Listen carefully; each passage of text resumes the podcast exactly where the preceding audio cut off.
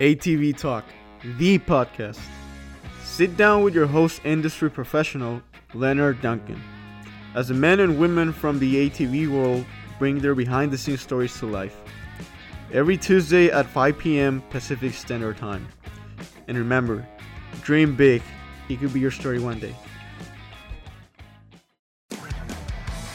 GBC Power Sports Tires, a division of Greenball Corp, has been producing industry leading tires for ATV side by side market for over 25 years, with tires like Mongrel, Dirt Devil, TerraMaster, XC Master, Dirt Commander, and Groundbuster. They have a tire for your application. Top racers from GNCC, WORCS, and Best in the Desert rely on GBC Power Sports tires. So why shouldn't you? Go check them out at gbctires.com to see the full line of tires they offer. Thank you very much.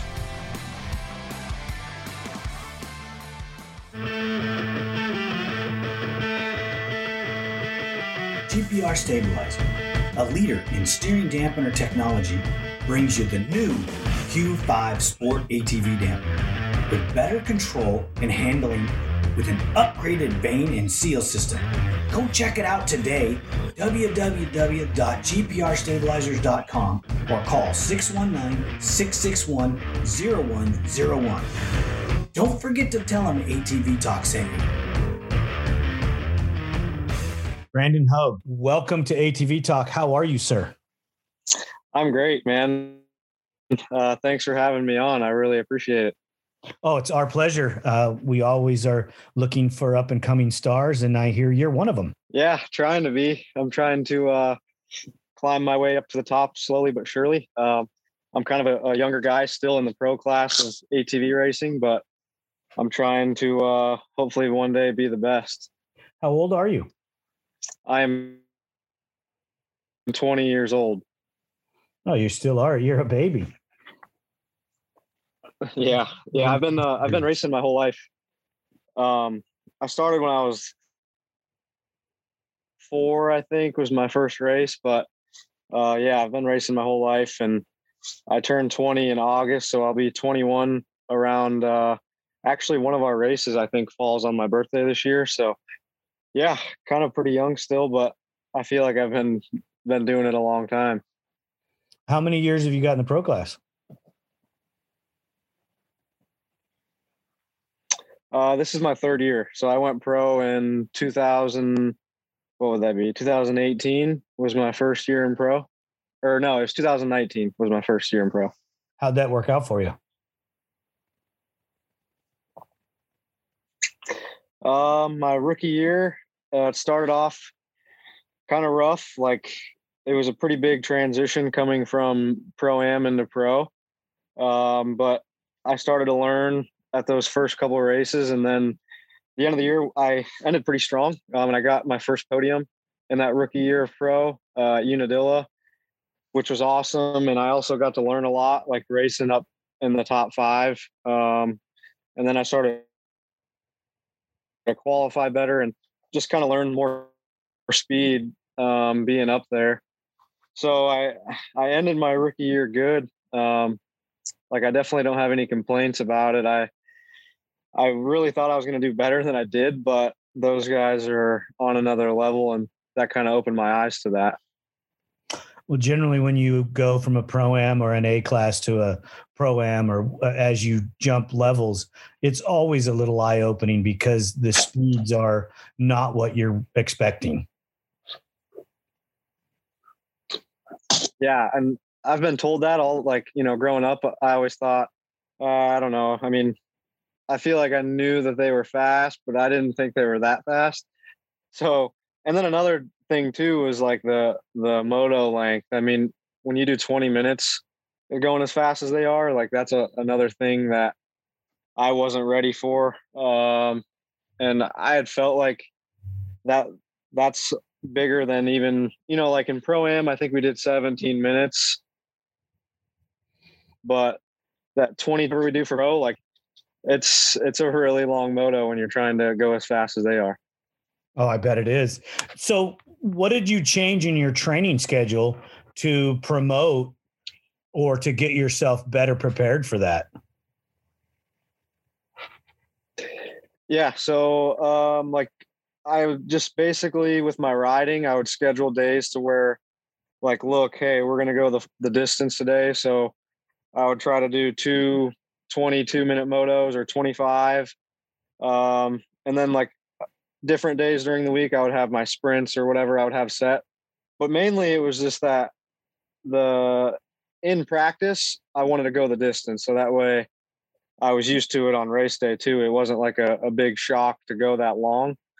Um, but it's kind of hard with practice equipment for me. Like I had a lot of uh, mechanical failures that would prevent me from being able to do full length motos. So like this year, I'm a lot better off on that. Uh, like my engines are lasting long and my bikes are holding together so I can do those motos. But it was a tough transition because like I would have I would have maybe a couple weeks to where I couldn't get a good day of, of 222s in. So um yeah, it's just trying to do it in practice so you're ready for the race. Do you do any cycling or uh, any any gym training like rowing or or weights or anything like that? Yeah. Um, so I actually own a a training program for a lot of athletes. Um, like I've worked with Joel Hetrick, um, and I kind of started doing that, and that's what's kind of uh, it's basically everything I do outside of racing. Actually, is um, I do endurance training. Like I'll I'll do a three week on of training, and then a one week off to like, like deload, and then uh, it's it's really like specific. Um, but it's about anywhere from 10 to 15 hours a week of endurance training off the bike and then uh, two to three times strength training per week also while trying to maintain my riding frequency so it, it starts to become quite a bit really so how are you based on the first moto or the first race into the 2021 season how are you how are you holding up training wise uh, for the first race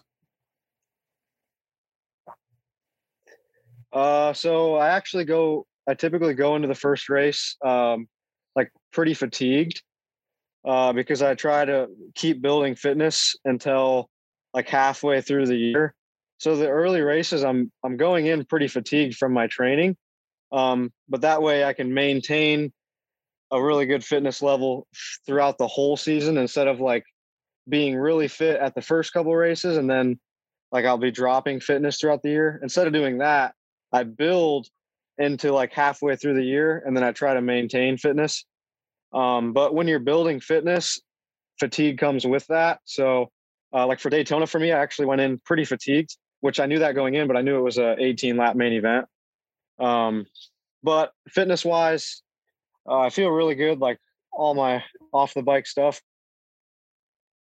But sometimes that doesn't correlate well with with riding. Like maybe you'll have days where you just really feel off or you're not really flowing with the track and uh, uh, you know you have days like that a lot so it's not really like a consistent i'm really fit off the bike so that's going to correlate to fitness on the bike i want to i want to know more about what what your off the bike training is you know what are some of the things that that you are doing uh, for some of the specific exercises or specific events that you do, um, that would that intrigues me. Yeah, so I'll just give you an example. Uh, like for this week, so early in the week, I did uh, like my Monday was I did the distance on riding. So I wake up in the morning um, around like 7 a.m. and I'll go out for a 30 minute warm up bike um, and I do that at heart rate around like 120 for me. Um, and that's just a really good warm up before my my first moto, I guess you could say. And um, that moto, I do 22 minutes. Uh, try to just maintain a really good intensity throughout the whole thing and uh, work on whatever I need to. Um, I'll do two motos typically, and then after riding, I'll either do a recovery road bike. So that'll be like 35 minutes. Um, and that'll be heart rates anywhere from like 100 beats per minute to 120. Um, and then if I'm like really having to push that week, I'll actually train, you know, maybe two hours or um, like an hour and a half to where I'll keep my heart rate um, in that 120 to 130 range for me. But all my stuff, so like I, I lactate test and I find out where I need to keep my heart rates to train. Um, like there's a lot of science behind it, but um, a lot of my off the bike stuff is endurance work. Strength training, I like to use riding as my strength training. So I'll adapt from my riding. Um, like if you try to throw too much gym work with riding, uh, it actually can, you know, it can impede your recovery. So uh, it's just important to balance your strength with your endurance and uh, put it all together. So when you endurance train, is that done on the bike too, or is that done off the bike? Because I'm I'm a little confused. I understand that you're riding a lot, but I still don't understand. Mm-hmm. Pardon me for not getting it. uh, I don't understand what you're doing off. Yeah, the, no, sorry. the specific exercises, or is it Yeah, a I'll- specific exercise? Uh, it's not a specific exercise. Like you could you could row, you could run, you could swim, you could bike, you could do whatever you need to do. So Oh, what builds endurance is um so like if I go out for a road bike, um I need to collect a lot of time at a specific heart rate. That's going to increase my left ventricle size, uh, just improve my cardiovascular fitness. So I won't use I will not use riding at all for any kind of um fitness, I guess you could say. I'll use my off the bike work to increase my fitness and then eventually that just correlates to you feeling better on the bike um, but the reason i cycle a lot is because you know like if if if i had to tell an athlete or if i had to tell myself hey i need to train uh, two hours today off the bike well it's really hard to go run for two hours because of the fatigue that it creates so that's why a lot of of athletes use a road bike a road bike is very uh, like low impact, so you can create a lot of time at that heart rate, if that makes sense. Yep. Can you kick that water bottle out from underneath your foot? Or? Yeah, sorry, it's, it's my dang, my dog's wanting to play. sorry about that. No problem. Um, that's for layman's terms from from me to you. I think the uh, cycling expands your lungs and allows you to breathe better. And I'm just putting it in the terms that I know. You're obviously a little higher, well, way higher level than I am about it. Um, I liked the cycling because it made my lungs bigger. Or that's what I call it. And, and I could just breathe at a more relaxed rate Mhm. when I was riding. Yeah, yeah, that's the same, the same reason that we use it. Uh, like you can gain a lot of cardiovascular fitness just from road biking. Um, like I said, left ventricle size, uh, reduced heart rates. So like when I'm riding now, I used to have a heart rate of you know maybe 190 average on the track, and with improved fitness, I could maybe be at 180 now. So um, all that fitness that you gain off the bike occurs. I mean, it, it correlates to when you're on the bike. You know. Travis Spader, you ever heard of him? Uh, I've heard I've heard of him. I don't know him, but I've heard of him.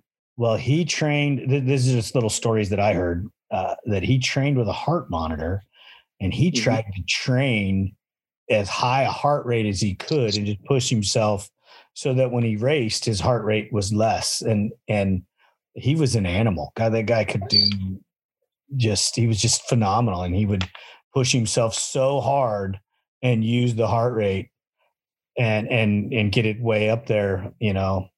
180, 190, you know, in in his in his regular training, uh, and and try to do a moto at that rate. And and I just think that's phenomenal. I, if my heart rate ever got that high, I'm gonna probably die. yeah, yeah. I use every time I ride. I have a heart rate monitor on also, um, and like I'll know I'm really fit or I'm ready to go race when I can go hold like three beats under my max for an entire uh, 22 minute moto. That's when I know I'm really fit and ready to go race. Um, so that's why I use a heart rate monitor when I ride. Uh, like, and if and if I'm not riding, say the weather's bad during a week and I can't get a lot of riding in, then I change my training to kind of like uh, pretend it's a riding day. So like I'll try to do a session to where maybe it's intervals, but my heart rate targets are up in that intensity range of riding, you know. Um, so I use a, a heart rate monitor for pretty much everything I do. So if you're if it's raining, uh, I'm assuming you live back east, which is pretty good, pretty good guess.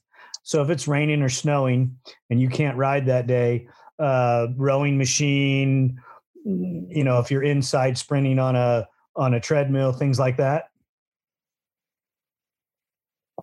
Yeah, uh, like an example session. If I was supposed to ride this day and it rained, um, I would either get on the rower or a treadmill or even a road bike, and I would do uh, maybe like a really good session for me is two by five k run at a goal uh, pace with two minutes rest in between each five k. So it'll be you know I collect 35 minutes of work at at a heart rate of 185 average. Um, so that like that that right there is 35 minutes of work compared to a moto i only get 22 minutes. So like you could actually get more training adaptation off the bike if you wanted to. Um, it's just really fatiguing. Like if you try to do two sets of 5k run um, with two minutes rest in between you're, you're pretty beat. So but yeah like i try to do whatever i can to make up that 40 minutes of intensity that i missed riding Okay, well, I'm going to go over here and lay down in the corner and cry a little because that's a little more than I want to do. yeah, yeah, I can. Uh, I mean, that's just that's. I guess it's sport. Like it's. uh Some find it fun and some hate it. It's just. I guess it's part of it now. Well, tonight when I went training before I came here, we did the stairs from hell, and it's you know, we did 10 times, but you stretch it out over an hour. So when you come down, you have an X amount of exercises that you do.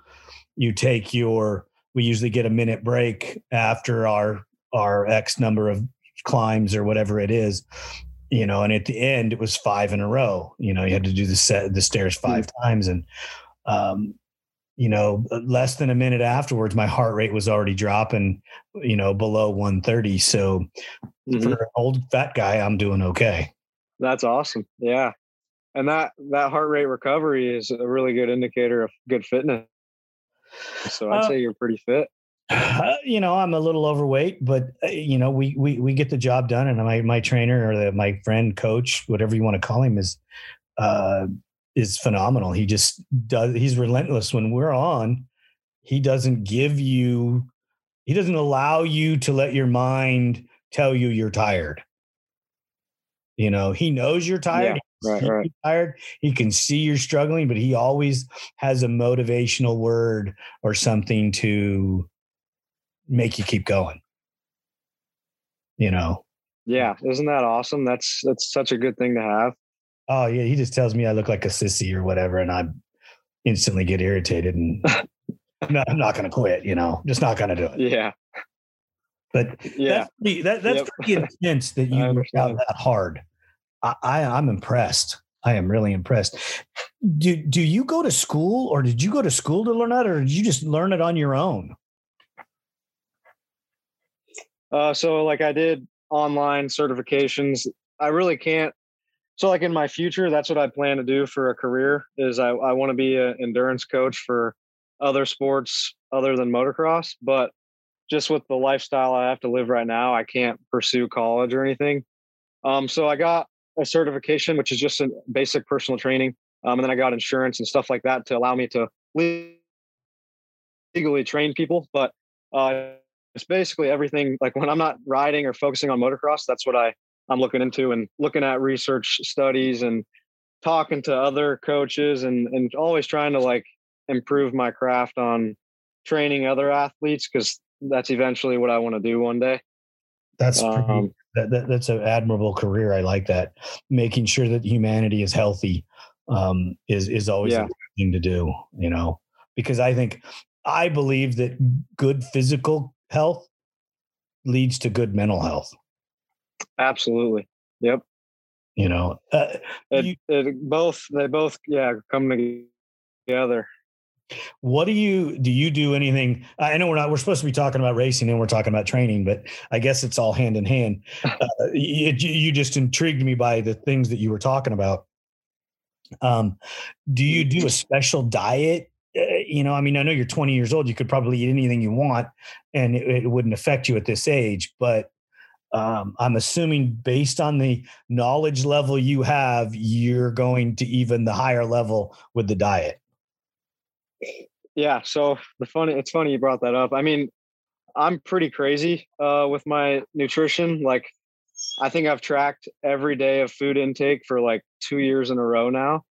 So it's like I'm an extreme case, but that's just because like that's my life now. It's what I like to do. But I track my macronutrients and micros, um, and I make sure like all my nutrition strategies for racing and everything is perfect. Um, like I, I take that to the extreme, but for me, it's like it's it's almost like a mental edge. Like when I line up at the gate and I know that my nutrition is dialed and my training prior to the race was dialed, like it's a it's a mental confidence boost for me. Uh, so that's why I do it. But yeah, I go to the extreme uh, with the nutrition too. So it's kind of funny. Have you listened to Chad Wienen's episode?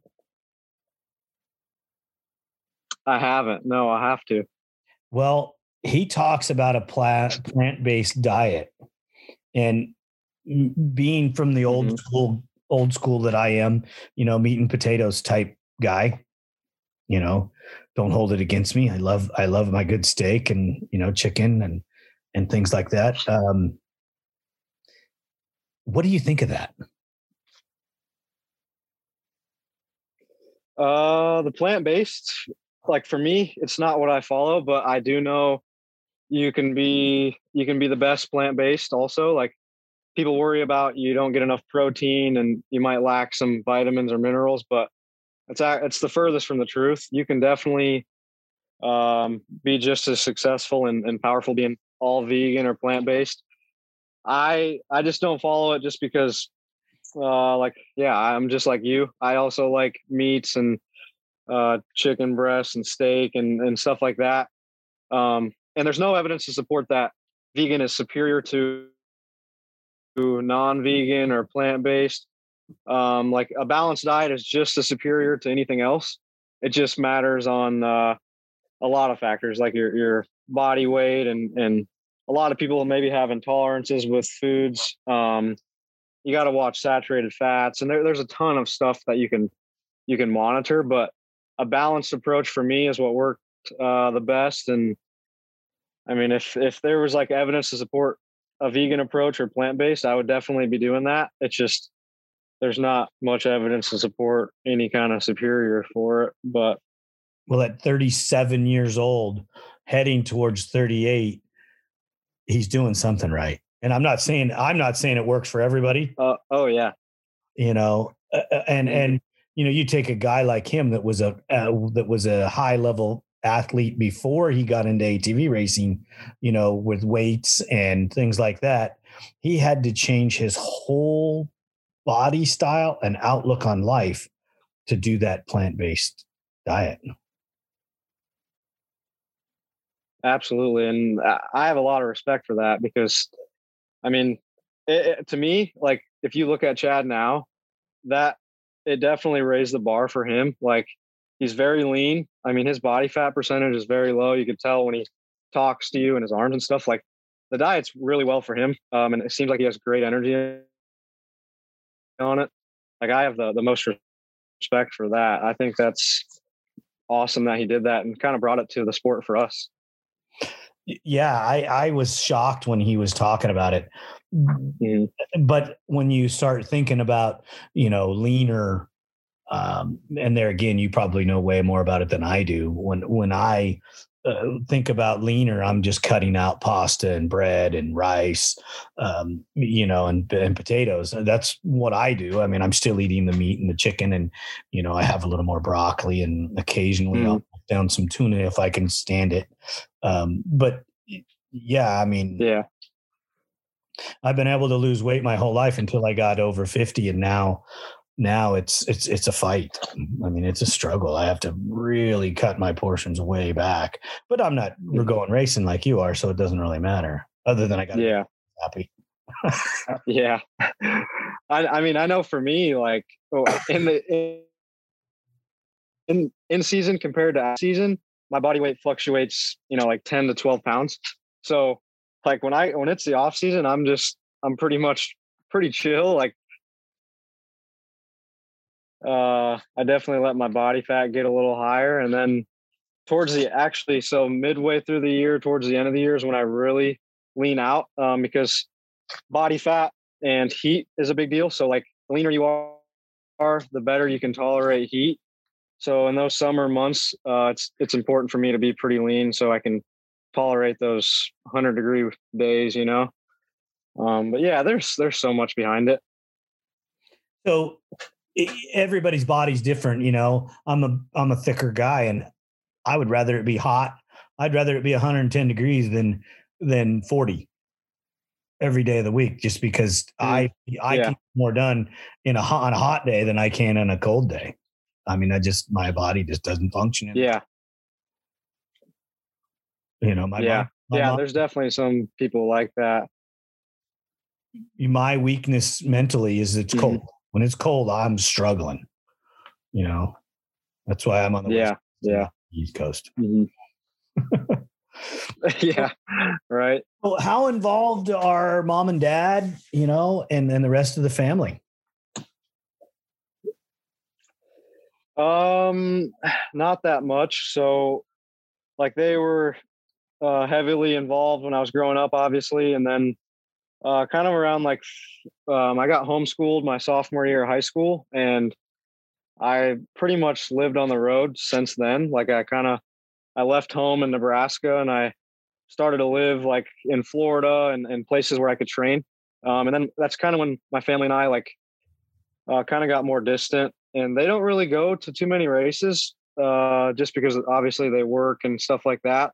They definitely support me. Um, it's just to me like that stuff doesn't really bother me. I know that they support me and um, like it doesn't matter if they're there to watch me or not. I know at the end of the day they they want me to do good but yeah, we don't really. uh It's definitely different than most most families. Like I, I've been doing this kind of alone since I was about fifteen. Wow, that's freaking crazy. Do you do you travel with a group, or is it just you traveling by yourself? It's just me. Uh, I just travel.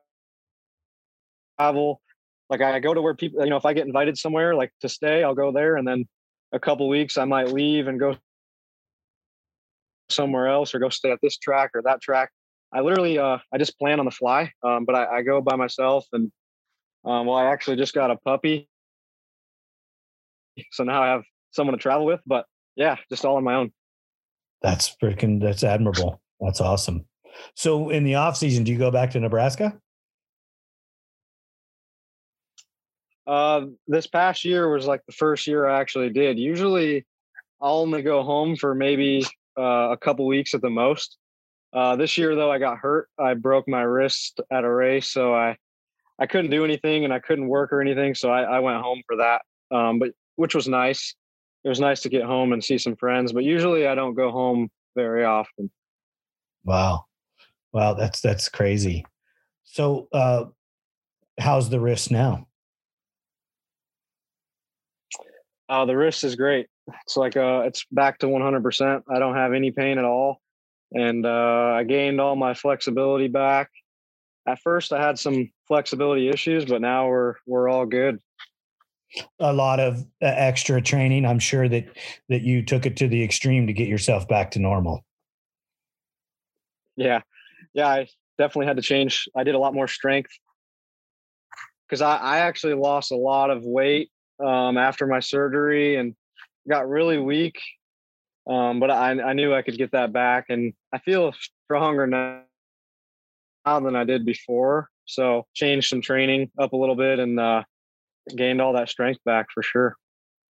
Well, I'm pretty impressed by just talking to you for a 20 year old to be as dedicated to your craft and your racing program, and then to do it all on your own is pretty amazing stuff. And you I work, appreciate it. You work jobs on the road, so is that how that works? Um yeah, my training business is actually what allows me to live. Um, so I'll do my training business full time, and then I make money at the races to live off of, and that's just what I've been doing uh, ever since I I started doing this. So I, I try to work in the off season. Like if I could get a job sweeping floors or something, I'll do that. But when it comes to like January, uh, uh, closer to the season, I just go full time with motocross and uh, my off the bike training. That's that's a pretty awesome deal, man, right there. I'm assuming you're in Florida right now. Yes, sir. I'm in Florida. Uh, are you at a training facility or just somewhere random? Uh, I'm at a training facility. Uh, it's called Decker Training Facility. Um, it's pretty close to Tallahassee, uh, Panama City area. But I've been here for a good bit now. Um, I came here like in November actually to get back on the bike and um, start training in warmer weather. And then, yeah, these guys have been so awesome to me and allowing me to stay here. And they have a gym here, two tracks. It's just, it's a great place to be. Everybody's there, aren't they? Yeah, there was, it was, uh, there was like a ton of people here before Daytona. Now there's some people, uh, they're kind of going towards Texas because our next race is Texas. But yeah, there's been a ton of people here. That's crazy that you guys all train together and you go race together. So are are you pretty tight with most of the other pros? Yeah, I would say so. Uh, I'm friends with pretty much everybody on the pro the pro line. Uh, I get to talk to them a lot and hang out outside of racing, which is really cool. Um, so yeah, it's just it's honestly all really cool. Excellent, excellent. Um, we got off track a little bit. How did the first round go for you? Uh, I ended up fifth overall. Um, I got second in the heat and fifth in the main. Um, it it was a really crappy main for me. I feel like uh, I had a pretty bad start, and then uh, I worked my way into the podium spot around the halfway point. Um, but to get that place, I, I actually like landed on a rider, um, and then I I lost my front brakes. So like I I was blowing turns. I couldn't stop. I had to like coast the turns. Um, like I, I did what I could. There's no excuse about that. Like I'm not blaming those front brakes. It just definitely sucked. But um, I ended up losing two spots and I went back to fifth. But I was in that third place spot, so it it sucked to lose that for sure. Well, it's it's fifth's nothing to shake a stick at it coming out of uh, out of that race, right? Yeah, I'm I'm I'm happy with it. I'm healthy, and a lot of stuff bad can happen at Daytona, so that was it's good to be healthy. And the thing that sucks is I just man, I really wanted to start the year off like on the podium. That would have been cool, but yeah, I'm I'm happy with the fifth place. Yeah, especially coming out of Daytona, you do, you just never know what's going to go on. Yeah, it's so tight. Like the racing is is crazy there for sure. Yeah, well, Joel Joel didn't fare as well. You yep. Know, that that kind of sucked for him. Yeah, that really does. It was so tight, like the racing, especially with them getting the lap riders as fast as they did. Like the track was already narrow, so if they were having a race in front of the leaders, like Oh yeah, it was it was a really tight uh, racetrack. Do you, not not to point the finger at anybody because that's not what I'm trying to do. I just want to ask a perspective question. Do you think that it was bad track management with the blue flags, or do you think it was rider error? I would say rider error. Uh, like I mean, I know I know the rider that was at fault. I mean, he's a really good guy. I just think, yeah, I mean, it, it sucked where it happened too, but uh, I feel like if I was in that position, uh, it's hard to say. Yeah, like I don't want to say I would have done anything different, but I, I do think. Wasn't he racing for position at the time? Yeah, he was in a battle with uh, with Stanfield, so it was it was really bad timing on that side. Like he didn't want to lose a spot, but I know I once Stanfield saw that Joel passed, he let him go, and then I don't know if if he knew that it was Joel or if he thought it was Logan. So it's hard for me to to really say anything. Wow, that's that's just a bummer, you know. That that that, that mm-hmm. happens. They had a uh, incident at the WORCS race last at the uh, second round with a pro section that they have, and it was just a bummer that the uh, point leader in the series uh, got wrapped up in that in that negative. But you know, it happens. There's nothing you can do about it. These promoters and everybody's doing the best they can to to put on the best show because most of the time it is a show. You know, right. it's a show. It's not most people think, well, it's a race because we're going there to race. Well, you're also there putting on a show, believe it or not. Absolutely. Yep. I totally the, agree. The spectator base may not be quite as big, but uh, there's a lot of people around the country that are looking at it as entertainment value. Um, you know and i try never i don't want to stick my foot in my mouth you know trying to say because i didn't see it I, I, just have heard and talked to a couple different perspective people on it and uh, yeah I, I, just feel bad for the whole i feel bad for both parties because because the one guy's yeah so do i yeah. The one guy's getting probably a ton of hell, and I don't even know who it is, and I don't want to know. And and and then poor Joel is is you know banged up going into the second round of the series in a deep hole. Right. That's that's that's what's bad is like what a what a crappy way to start the year. Now he has to to dig out of a pretty big deficit in points. So yeah, man. I'm just glad he's he's ended up being okay, which is awesome. Didn't he have a uh, another child right after that? Yeah, like I think it was two days after Daytona. Uh, they, yeah, that's crazy, isn't it? They just had their baby boy. Yeah, it is. Oh, it's pretty awesome. I, I had two grandsons born last year. Wow. Y- yes, I'm that old. I have six. That's awesome. I have I have six grandchildren. you know, all my kids are older than. Wow, that's awesome. really? Yeah. That's awesome. It, it, it's it is pretty cool. Um, what are your What are your plans I know you want to do fitness after racing.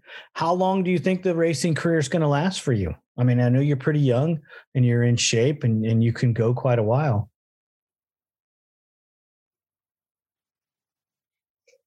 Yeah, I'm just to go until uh, until I have no support behind me.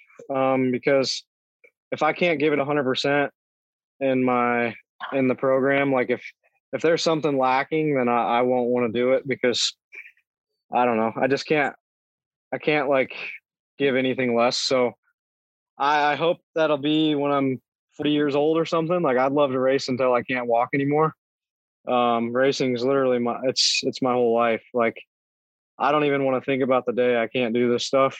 Um, so I'm just hoping with uh, years to come that I have support behind me. Um, and I want to be I want to be where Chad is one day. And like I feel like I didn't come this far to to quit early, and uh, I I got to get some wins, and I want to be able to experience the whole deal before before I go out. You know. Well, knowledge is power, and you're a smart kid, and I think Thank that you. your education in your training is is going to help you and then the education you'll gain by learning because learning how to ride an ATV takes a while that's why if you look at the the whole of the AT, ATV industry most of your champions not all of them but most of them are older because you need to learn your craft and right. craft takes yeah I, I think yep you know, there's there's yep, and I, I'm learning that right now. Like what I know. Go ahead. Um, I was just, I was just saying what I know right now. Like I didn't know two years ago on the on the bike. So like I, I learn every year a lot of different stuff. Like just the way you approach corners and the way you need to turn on certain track conditions. Like there's so much stuff you learn just from being you know, getting older and, and riding and putting in laps. So I'm I'm hoping that I can just keep learning, man.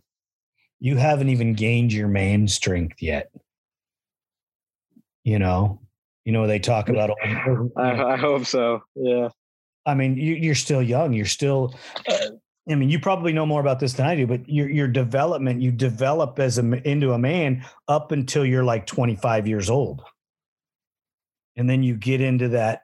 Yeah. Yeah. 20s, early mid 30s, and you have where you're the most powerful you're going to be, you know, for most men. And, you know, you're 10 years away from Mhm. that. So if you start Yeah. compiling some victories and some compiling some some championships early, just think what you're going to be when you get into that man strength deal where you're just a tear. Yeah. I, I love to think like that. I hope, man, I, I hope for sure I can, I mean, look back at this podcast even and, and when I'm 25 or 26 and say you were right. I really hope so, man. Well, you know, it, it, it's not about whether I'm right or not. It's whether you're right or not. It's whether Yeah. you stick with it. You know, the zero quit policy, um, Mhm.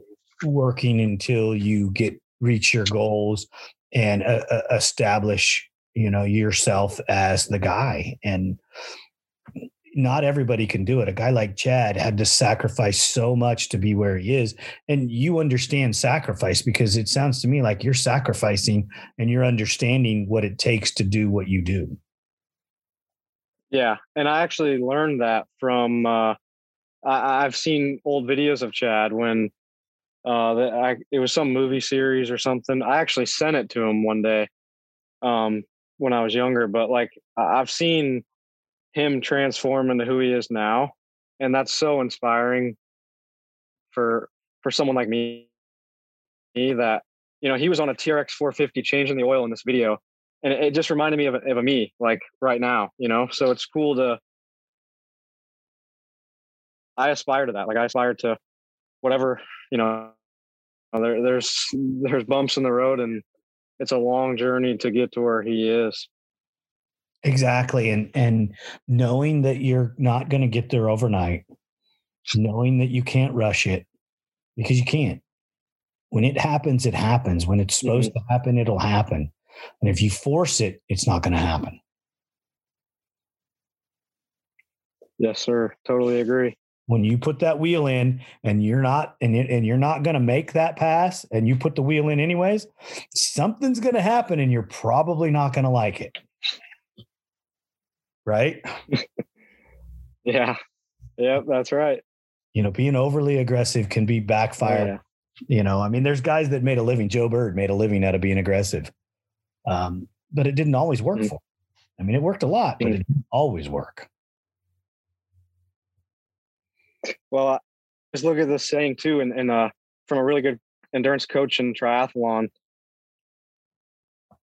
which to me it correlates in everything in life. But it's um, like intensity makes a great story, but you know consistency makes champions. Like I feel like Chad shows that. I mean, you could have a really aggressive or intensity uh, mentality, but consistency is what what makes champions.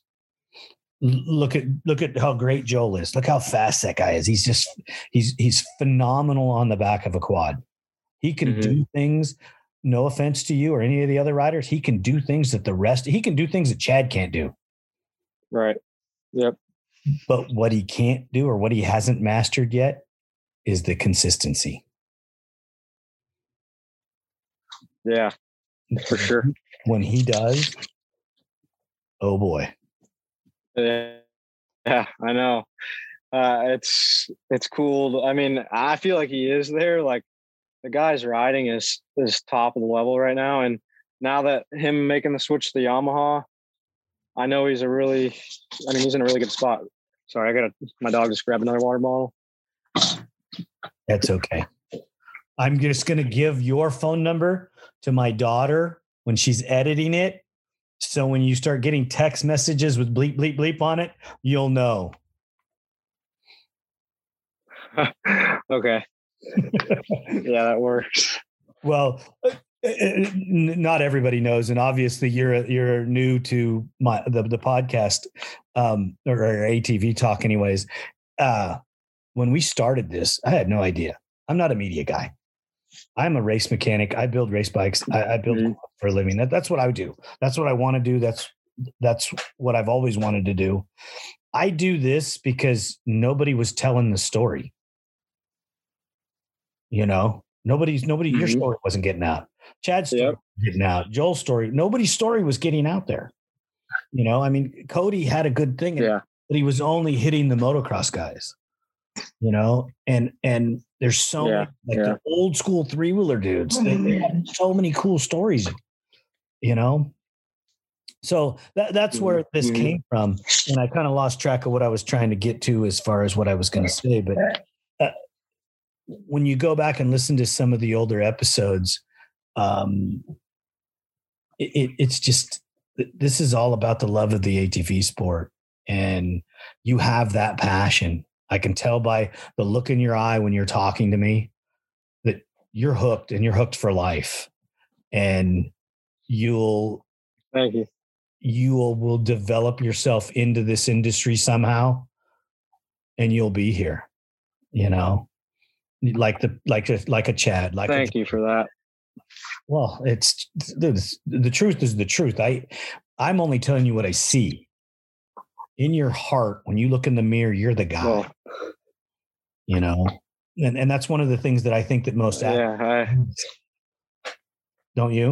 And when they look in the mirror they got they, they, they have to pull Uh, they got to know. I, right?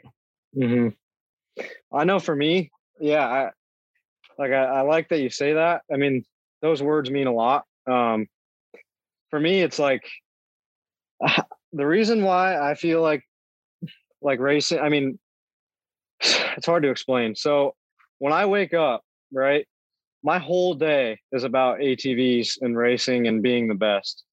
Like I'll I'll wake up and if I'm having breakfast, I'll turn on YouTube and, and go to a Joel Hetrick GoPro and I'm watching a GoPro footage from a race.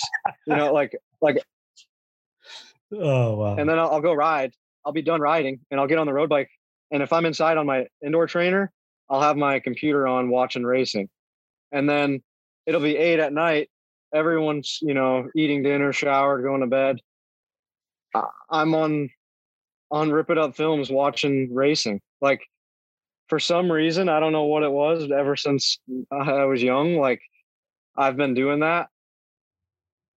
Um, I have really cool stories with some guys I know from Nebraska that uh, like they've known me since I was really young. Um, and they watched me podium at Unadilla. And uh, like it was cool for them. I mean, we were in tears. Like I was that 12 year old kid that was saying, Hey, I'm gonna be I'm gonna be the first rookie pro like to podium and this and that. And I wanted to I had all these big goals. I was gonna win pro am. Okay. I had this stuff wrote down. I was gonna win pro am, which I did and I even said like I was going to win pro am at 17 or something, which I did. And then I said in pro, uh, I said I was going to win a moto and then podium. I didn't win a moto, but I did podium. So like it was cool to look back at that agenda, and I mean it's just like yeah, I, I don't know. I eat, sleep, and breathe it. and and Like- I try to do things that other people won't do. and that's what's going to take you to the top keep keep I- your goals. yeah, I mean it, it, you're you have a fire and don't let anybody extinguish it for any reason you know? Um when you bring people into your circle and you bring people into your life make sure that they understand that you know? Um my wife is a non off-roader so she's not really into what this is. Mhm, and it's mhm. taken her a little bit of time to adjust to the fact that this is what I do. This is all I do. Mhm. You know, yeah, You're not going to yeah. suit and tie. Well, it's- it's- a boardroom, right? it's funny you say that because yeah like I actually uh i'm a really quiet kid and and the way i work is like if you know if someone comes into my life or something that doesn't involve racing or make me better at it like i don't pay any attention to it so like i like i'm like you in that aspect i guess if if someone doesn't understand um my racing then yeah, we just don't click, you know. Well, that will change for you. And it took a long time for me. Trust me. I have a few ex wives. I know, I know Mhm. that's a horrible thing to say, but I do. And my wife now, um, she's the first person, not counting my children, uh, that I met and that I care more about her than I do anything else. Um, granted, I still love going to the races and still love doing everything that I do. Um, but when she needs, I understand that it's my job to take care of that. That's that's the person she who who she is in my life. And whether you want to believe this or not, that person's going to come into your life and you're going to be like, "Oh wow. I'm in trouble," Yeah, you know. yeah. oh yeah. I'm It, sure. it- happens to all of us. I, I Yeah, hope you're yeah, luckier than I am and you find that person early in your life so that you get to spend, you know, 50 or 60 years with them and they get to enjoy your championships with you. I mean, that's, that's kind of what Mhm. it's about, you know. My, Mhm. mom, my mom and dad have been married. Uh, Yeah, it's cool. Like, Go ahead. uh, yeah. Speaking about like that, I actually, uh, so um, my I have a girlfriend, uh, and it's so it's Carly, which is Joel's wife. It's Carly's little sister. Uh, Oh, so like she's been involved in the racing scene and stuff and like it's really cool uh she goes to the races and yeah like she's already into the the racing lifestyle so like it, it works out really well she understands the whole thing. So it's not a distraction. It's a bonus because she's already sees the mentality that you have and she knows where she needs to be to help that get better.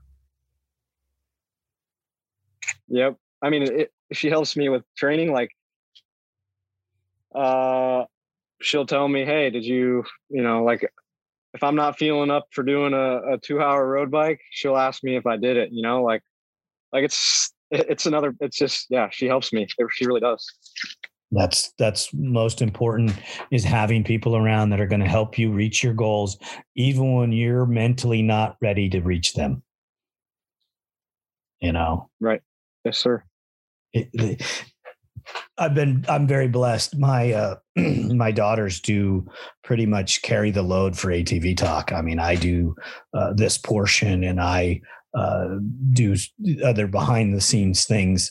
But if it wasn't for what my daughters do, this wouldn't all happen. You know, and that stems from their mother, uh, Yeah. who Mhm. has an amazing work ethic. But their mothers just as behind it as as they are. So those three, you know, she pushes all three of us to work a little harder to develop a better product.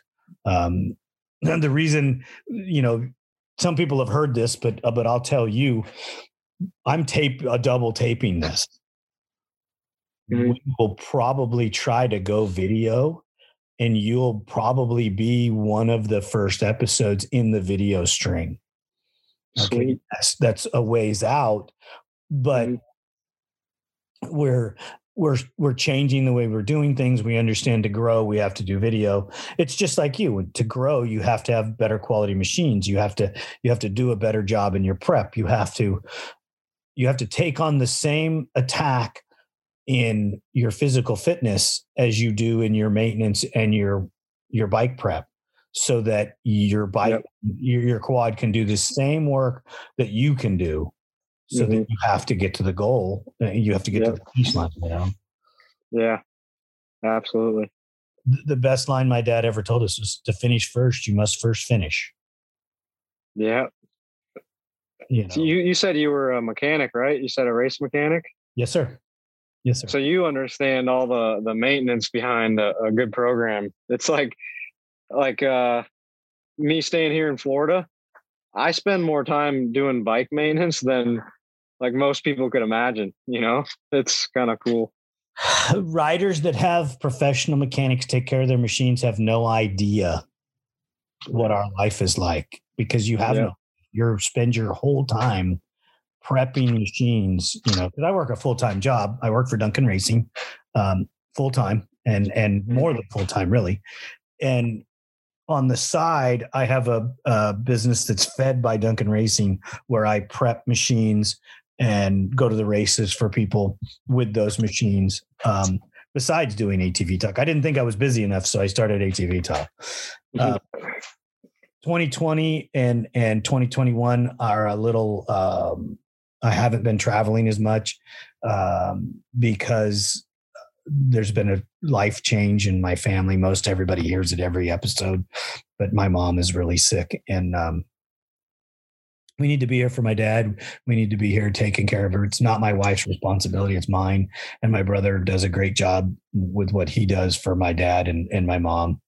Uh, but it's my my turn has to come, so I need to be around to do my portion as well. Um, but I'm hoping that, that uh, we'll get some new things, and I'll be able to go back to the races and and uh, take care of you know finishing my career in that. I don't think I'm done. Uh, I know I'm 54 years old, but yeah, I still have the eh, like Chad said, I still have that burning desire to win. You know. Yeah, that's awesome. And and you know, uh, you, you should do a little history search search so you know what it is and and who it is. Just like i'm learning who you are and that's what i love about what i do. I get to meet mm-hmm. so many cool people. Yeah. Yeah it's awesome. I mean i'm gonna yeah i'm gonna have to look into you. I got this is the first time meeting you. Exactly. I'm hoping that we're hoping that we can bring this on the road so that i can travel back to some of the races and uh, maybe not all of them, but a couple of them, mm-hmm. and be able to do a little bit of live work with some of you guys and talk to you and meet you in person. Um, mm-hmm. That's what we're hoping for. Um, we'll see how it all works out. Um, there again, I don't mm-hmm. necessarily want to be a media guy. Um, and I don't consider this media. I consider this telling the story of the ATV community. And it's not me telling it, it's you telling it. I just have yeah. I'm the I'm blessed to be sitting on this side, hearing your story, and intrigued by everything that you say. Um, and I know we got a little off track on the race thing because I was so intrigued by your training schedule and, uh, and the knowledge you have of it. It's, it's it's I haven't heard a racer talk like that in a long time. Yeah, no, thank you.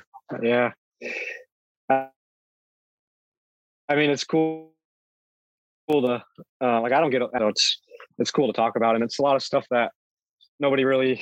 I mean, it's not really talked about. So, I think that I I still think in in not maybe in motorcycles. I think in in ATVs, they're still trying to catch up on the physical fitness. Mm-hmm. Yeah, like you look at the dirt bikes with what Aldon Baker's brought to uh, the training side of of MX. Like for me, and that's what I saw right away was the at least for like the ATV motocross side, there's a huge hole in that. Like everyone just kind of does the same thing, or if someone says they do this, then they just kind of, oh, I'll do that too. Like it, there was no really, uh, like yeah, there's just a big hole in it, and uh, eventually I think it'll be bigger and bigger. Um, like it's already grown a lot. A lot of the like all of the pros and stuff, you know, we all do really uh, strict training now, but it's kind of yeah, I saw the same thing. Like I saw a big hole in the ATV side.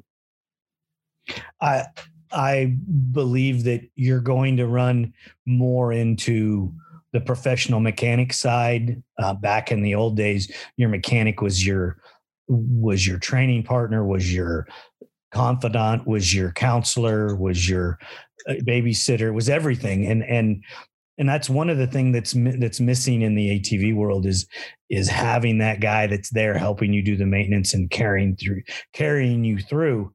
Um, you know, I've worked with more riders than than you can probably count, and um, it's it's it's sad when you don't work with those riders anymore.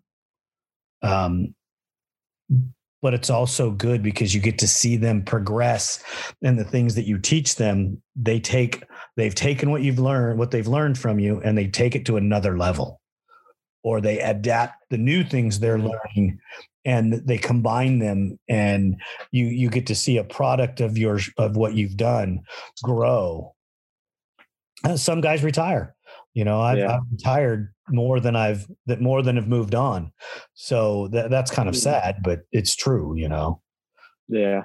Yeah. i mean it, i've been doing this uh since the early 90s Wow. yeah probably longer than you've been alive Yeah. I was born in uh 2000. Well, yeah, longer than you've been alive. Uh, so I mean, there's nothing that's wrong with that. There's nothing wrong with that at all. You, you, we all have to start somewhere. One of the biggest things that I think that you young guys miss, there's a whole history behind you. There's a whole bunch of guys that paved the way for you. I know you've seen some of those older videos when Chad was young. Well, there's a whole group of guys that started racing three wheelers in the 70s, and that's where the industry started. hmm And it's Ah. all forgotten. I know. No, I really wish I knew more about it because, like, I, I feel like I barely know anything about the past. I know Jeremiah Jones and a little bit of that era of racing, but three wheelers and stuff, like, I know nothing about, which sucks. I wish I knew more. Well, I have three wheeler legends on the show Jimmy White, Marty Hart, uh, uh, Mike Coe, Jim Babbitt's coming on on Friday, tomorrow. Um, you know, these guys were all old three wheeler, Tracy Dixon, you know, these were all old three wheeler guys. Really? Um, Ted Trey won the first GNCC championship on a three wheeler in 84. You know, his episode comes out in a few weeks. And, and Yeah. There's a lot of history and there's a lot of things that they talk about and um, a lot of involvement in development to where you are today. I mean, because I didn't get to chew the dirt with some of those guys. They were, those were guys that I was idolizing when I was a, a teenager rolling into it. Um, you know, because my dad was involved in the beginning stages back when they were hardtail 90s. Yeah. So I was Wow. born into this. I didn't I didn't choose this. I mean, I would have chosen it most likely anyways, but but I was born into this. Yeah. You know, I- Yeah. Wow. over my right shoulder. And that's a hmm PC 70 suspended chassis. Really? Yep. Dang. Yeah. Um probably from the 80s. Wow. Yeah. So That's sweet. my dad bought that and it was hanging on the wall in the shop when he ran it um, and then when it moved and my brother took over it got it got brought home and set in the garage and it's been sitting there ever since Wow. yeah and he's Dang. you know i got an 85 year old dad that's like a kid in a candy store when he comes out to the shop you know Yeah. That's awesome. oh dude he's a, most of the young guys i know can't keep up with him I believe it. Yeah. For about six hours of the day. He's freaking on fire for about six hours and then, you know, he peters out. But, uh, you know, it's, it, it's still fun to watch him teach. You know, I mean, he teaches us. He, he, we've been doing this a long time and he's still teaching us. Wow. Yeah. That's sweet. we're, we're very blessed. Very blessed. Brandon, I want to thank you so much for spending some time with me. I know that you have a rigorous schedule and I'm keeping you up late tonight. Um, I would like to invite you back, like I do everybody, um, uh, end of the year, middle of the year, whenever you have an update. Um, you win that moto or you win that race, and you better be contacting me so that so that we can get you on and talk about it. Um, I, love to hear stories like that. Uh, whatever it is, if you have news or if you just want to talk, dude, hit me up. We'll get you on the show and we'll, we'll, we'll have a conversation about racing or training or whatever it is that you want to talk about because, you know, it's all about you, anyways. Let's do it. Uh, I'm I'm in. I'll definitely try to reach out to you. Maybe uh, well, maybe we'll do like a middle of the year update and see see where I'm at. That would be cool. That'd be great. No problem. You just reach out when you're ready. And, you know, this is going to, uh, people are going to laugh when I say this. I want more than one word answers.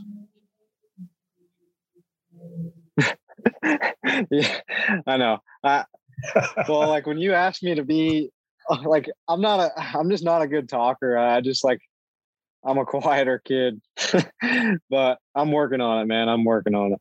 Uh, dude, I didn't notice because you were awesome you're you're flowing you're oh really? nice about the information that you're putting out there and that's what it's all about you know? You you're very confident about what you're talking about.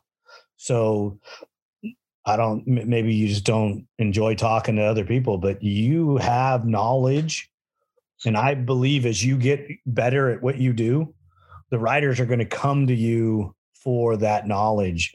Um, so just remember don't teach them everything. You got to keep yeah. you got to keep some tricks in the bag for yourself. Yeah. No, I, I appreciate that. I I'm trying to be uh yeah, I mean I feel like my like I mean podcasts and stuff and like talking about uh, myself I feel better at, but yeah, I'm just a I'm a quiet guy right now, but when there's stuff that I'm passionate about, man, I could talk for for for days, you know. So you yeah, did man. great, and and you you expressed yourself well, and I appreciate it because it intrigued me, and I really am, enjoy talking about that stuff. Yes, I'm older, and I'm got a I got a pot belly, and um, you know I get it. I eat the wrong foods, and I don't train as much as I should. But you know what? I'm 54 years old. Give me a break. Yeah. No, I think you're doing great, man. Well, I appreciate that. And and there again, uh, hit me up when you're ready mid-season. And uh, I know you're going to be busy. I know you got a lot of things on your plate, um, but we can schedule something and and and and get you on and and find out how the training program worked for the year and how, and how you're doing and and uh, hopefully you'll uh, be telling me about that win. Well, let's do it. All right, brother. Thank you so much, and uh, we'll catch up with you later. You have a great night, and again, thank you for coming on ATV Talk. We really appreciate you. Hey, no, I appreciate it more than you know. Uh, thank you. And I'll uh, be back on soon. All right, man. I'll talk to you later.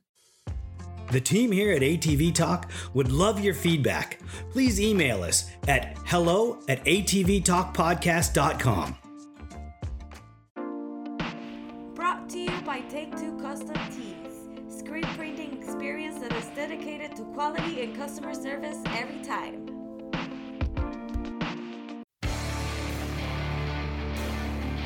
San Diego's Body Evolution and Wellness Center, with over 17 years' experience. Dr. Heidi looking out after all your chiropractic needs, and Coach PJ looking out after all your fitness needs. Visit our website, www.bodyevolution.org or call for an appointment 619 987 8875. Duncan Technologies International. More than 33 years in the industry building racing programs and ATVs around the world. We build winners.